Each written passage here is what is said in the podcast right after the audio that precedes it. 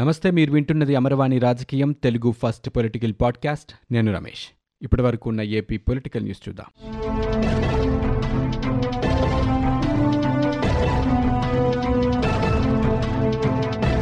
ఆంధ్రప్రదేశ్ రాష్ట్రంలో భూముల సమగ్ర రీసర్వే ద్వారా భూదస్త్రాల ప్రక్షాళన జరుగుతుందని.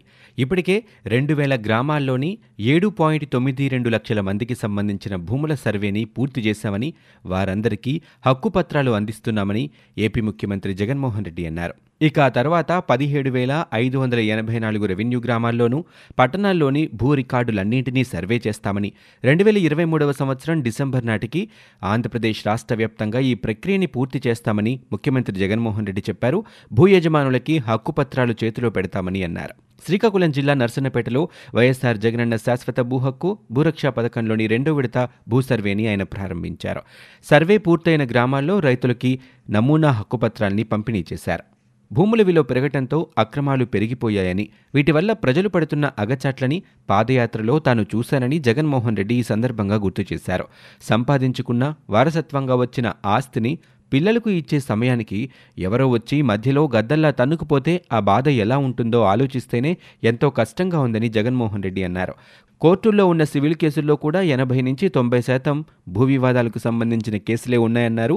అయితే వైఎస్ఆర్ జగనన్న శాశ్వత భూ హక్కు భూరక్ష పథకం ద్వారా ఇటువంటి సమస్యలు ఉండబోవన్నారు. ఇప్పటంలోని ఇళ్ళ కూల్చివేత ఘటన ఇంకా మర్చిపోకముందే గుంటూరులో ఇళ్ళ కూల్చివేత ఇప్పుడు చర్చకు దారితీస్తోంది. గుంటూరులోని శ్రీనగర్ కాలనీలో చంద్రయ్య నగర్లో రోడ్డు విస్తరణ పేరుతో నిరుపేదల ఇళ్ళని అధికారులు కూల్చడం ఇప్పుడు కలకలం రేపుతోంది. ముందస్తుగా ఎటువంటి నోటీసులు ఇవ్వకుండా తగినంత సమయం కూడా ఇవ్వకుండా ఉన్న పొలంగా ఇళ్ళని కూల్చివేస్తే మేము ఎక్కడికి వెళ్ళాలి చేయాలంటూ బాధితులు ఆవేదన వ్యక్తం చేశారు. తెల్లవారుజామునే ప్రొక్రెయిన్లు తీసుకొచ్చి ఇల్లు కూలగొట్టారంటూ వారు వాపోయారు సామాగ్రి సర్దుకునే సమయం కూడా ఇవ్వలేదని పరిహారం గురించి తేల్చకుండా కట్టుబట్టలతో ఎక్కడికి వెళ్ళాలంటూ బాధితులు ఆవేదన వ్యక్తం చేశారు. కృష్ణానదిలో పూడికతీత పేరుతో ఇసుక తవ్వకాలకి జలవనరుల శాఖ పచ్చజెండా ఊపింది. తొలిసారిగా జలవనరుల శాఖకు సంబంధం లేకుండా ఈ ఇసుక తవ్వకాలు జరగబోతున్నాయి. ప్రైవేట్ సంస్థలు ప్రతిపాదించిన మూడు ప్రాంతాలకు గాను ఒకదానికి మాత్రమే జలవనరుల శాఖ నిరభ్యంతరంగా పత్రం జారీ చేసింది. అయితే మరో రెండు ప్రాంతాలకు అభ్యంతరం చెప్పింది. ఒక ప్రాంతమైన తవ్వకాల పరిమాణం అధిక మొత్తంలో ఉండటంతో గుత్తేదారులకి భారీ ప్రయోజనం కలగనుంది. అయితే ఇసుక తిన్నెలు అడ్డుగా ఉన్నందున తొలగించేందుకు అనుమతి ఇవ్వాలంటూ గుంటూరుకు చెందిన కృష్ణా గోదావరి వాటర్వేస్ సంస్థ దరఖాస్తు చేసుకుంది. ఇందుకు ఇన్లాండ్ వాటర్వేస్ నిరభ్యంతర పత్రం జారీ చేసింది. కానీ జలవనరుల శాఖ అనుమతి మాత్రం ఇవ్వలేదు. ఇటీవల దీనికి క్లియరెన్స్ కూడా వచ్చింది. ఐదు పాయింట్ ఒకటి మూడు లక్షల ఘనపు మీటర్ల తవ్వకాలకు అభ్యంతరం లేదని స్పష్టం చేసింది. కృష్ణానది యాజమాన్య బోర్డు ఆధ్వర్యంలోని రిజర్వాయర్ మేనేజ్మెంట్ కమిటీ సమావేశం డిసెంబర్ నెల మూడవ తేదీన జరగనుంది. ఈ మేరకు బోర్డు ఆంధ్రప్రదేశ్ తెలంగాణ రాష్ట్రాల నీటిపారుదల శాఖ అధికారులకి సమాచారం ఇచ్చారు ఈ నెల ఇరవై నాలుగున జరపాలని మొదట నిర్ణయించినప్పటికీ రాష్ట్రాల ప్రతినిధులు హాజరు కాకుండా ఇదే చివరి సమావేశం అని కూడా తేల్చారు. అయితే ఆంధ్రప్రదేశ్ నుంచి కమిటీలో సభ్యునిగా ఉన్న జెన్కో చీఫ్ ఇంజనీర్ ఇరవై నాలుగున కాకుండా మరో తేదీ జరపాలని కోరారు. దీనిని పరిగణలోకి తీసుకుని వచ్చే నెల మూడవ తేదీన దీన్ని నిర్వహించాలని బోర్డు తాజాగా నిర్ణయించింది. రాజ్యసభ సభ్యుడు విజయసాయిరెడ్డి సెల్ ఫోన్ దొంగతనానికి గురైనట్లు పోలీసులకు ఫిర్యాదు అందింది. ఈ మేరకు విజయసాయిరెడ్డి వ్యక్తిగత సహాయకుడు లోకేశ్వరరావు లిఖితపూర్వకంగా ఫిర్యాదు చేశారు. ఈ సమయంలో ఉన్నతాధికారులు స్టేషన్లు లేకపోవడంతో రిసెప్షన్లో విధులు నిర్వహిస్తున్న సిబ్బందికి దానిని అందించారు. ఇదే సమయంలో స్టేషన్కు వచ్చిన ఎస్ఐ రమేష్ వివరాలను ఆరా తీశారు. ఈ నెల ఇరవై ఒకటో తేదీ మధ్యాహ్నం నుంచి సెల్ ఫోన్ కనిపించకపోవడంతో చోరీకి గురైందని iPhone twelve pro model phone ఎక్కడ పోయిందో గుర్తించలేకపోతున్నామని ఈ ఫిర్యాదులో పేర్కొన్నారు. దీనిపై సీఐ శేషగిరిరావు పర్యవేక్షణలో విచారణ జరుగుతోంది. ఇతర వివరాలు చెప్పడానికి పోలీసులు నిరాకరించారు. సెల్ ఫోన్ పోయిన మూడు రోజులకి ఆలస్యంగా ఫిర్యాదు చేయడాన్ని తెలుగుదేశం పార్టీ నేతలు విమర్శలు చేస్తున్నారు. ఢిల్లీ మద్యం కుంభకోణంలో సీఎం జగన్మోహన్ రెడ్డి పాత్ర తన పాత్ర బయట పడకూడదని ఫోన్ పోయిందంటూ వైకాపా ఎంపీ విజయసాయిరెడ్డి నాటకాలు ఆడుతున్నారంటూ మాజీ మంత్రి కెఎస్ జవహర్ ధ్వజమెత్తారు. పోయినట్టు చెబుతున్న ఫోన్లో శరత్చంద్రారెడ్డి విజయసాయిరెడ్డిల మధ్య జరిగిన లావాదేవీలు ఢిల్లీ లిక్కర్ స్కామ్ వివరాలు ఇంకా ఎన్నో విషయాలు ఉండి ఉంటాయన్న అనుమానాన్ని వారు వ్యక్తం చేశారు. కట్టుదిట్టమైన భద్రత ఉండే తాడేపల్లి ప్యాలెస్లో ఫోన్ పోవటం ఆషామాషే విషయం కాదన్నారు. పాలకులు ఉండే ప్రదేశంలో దొంగలు ఉండడం ఏంటంటూ ఎద్దేవా చేశారు. దీనిపై ఈడీ దృష్టి సారిస్తే అసలు దొంగలెవరో తేలుతుందని పేర్కొన్నారు. విజయసాయిరెడ్డి ఫోన్ పోలేదని కావాలని పడేశారని మాజీ మంత్రి అయ్యన్న పాత్రుడు మండిపడ్డారు. ఏటు ఫోన్ పోలేదని దీన్ని కావాలనే పడేశారని ఢిల్లీ మద్యం కుంభకోణంలో తాడేపల్లి ప్యాలెస్ పునాదులు కదులుతున్నాయంటూ ఆయన ట్వీట్ చేశారు. జగన్మోహన్ రెడ్డి చేసిన అవినీతిలో ఏటు విజయసాయిరెడ్డి పార్టీలో ప్రధాన కార్యదర్శి అని ఆయన ఫోన్ను ఎవరో దొంగిలించారంటే ఆంధ్రప్రదేశ్ రాష్ట్ర పరిస్థితి ఎలా ఉంటుందో ప్రజలందరూ ఆలోచించాలంటూ టీడీపీ ప్రధాన కార్యదర్శి నారా లోకేష్ విమర్శలు చేశారు. వాస్తవంగా చెప్పాలంటే దొంగోడింట్లో దొంగపడినట్లు ఉందన్నారు. గుంటూరు జిల్లా తాడేపల్లి పరిధిలో పెనుమాకులో నిర్వహించిన బాదుడే బాదుడు కార్యక్రమంలో ఆయన పాల్గొని ఈ వ్యాఖ్యలు చేశారు. ప్రజల్లో ఉన్నప్పుడు సాధారణంగా ఫోన్లు పోతాయని దానికి ఎందుకంత కంగారు పడుతున్నారో అర్థం కావటం లేదన్నారు. ఆయన లావాదేవీలు వైజాగ్లో రాసలీలలు బ్రెజిల్లో ఆయన కుటుంబ సభ్యుల అవినీతి ఢిల్లీ మద్యం స్కామ్లో ఆయన పాత్ర ఏముందో అన్న విషయాలు బయటపడతాయన్న ఉద్దేశంతోనే ఆంధ్రప్రదేశ్ డీజీ దగ్గర నుంచి కానిస్టేబుల్ వరకు విజయసాయిరెడ్డి ఫోన్ ఎక్కడుందనేది వెతుకుతున్నారంటూ లోకేష్ పేర్కొన్నారు. ఏఐసీసీ కొత్త అధ్యక్షుడిగా మల్లికార్జున్ ఖర్గే ఆంధ్రప్రదేశ్ కాంగ్రెస్ కమిటీని పునర్వ్యవస్థీకరించారు. ప్రస్తుతం పీసీసీ అధ్యక్షుడిగా ఉన్న శైలజాన స్థానంలో గిడిగి రుద్రరాజుని నియమించారు. కార్యనిర్వాహక అధ్యక్షులుగా మస్తాన్ వలీ జంగా గౌతమ్ శుంకర పద్మశ్రీ రాకేష్ రెడ్డిలకు అవకాశం కల్పించారు. ఇదివరకు ఇద్దరు కార్యనిర్వాహక అధ్యక్షులు ఉండగా ఇప్పుడు ఆ సంఖ్యను నాలుగుకి పెంచారు.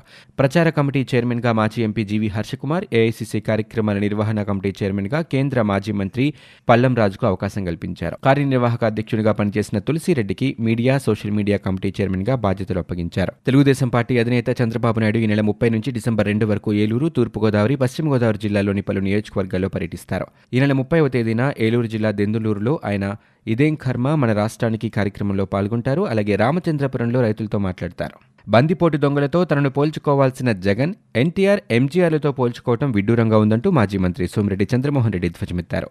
గడిచిన మూడున్నరేళ్ళలో ఓ రాష్ట్రంలో సీఎం ఆధ్వర్యంలో లక్షల కోట్ల అవినీతి జరిగిందంటే మొదట గుర్తొచ్చేది జగన్మోహన్ రెడ్డి పేరేనని ఆయన ఎద్దేవా చేశారు. నర్సన్నపేట సభలో సీఎం జగన్ చేసిన వ్యాఖ్యలపై ఒక ప్రకటనలో ఆగ్రహం వ్యక్తం చేశారు.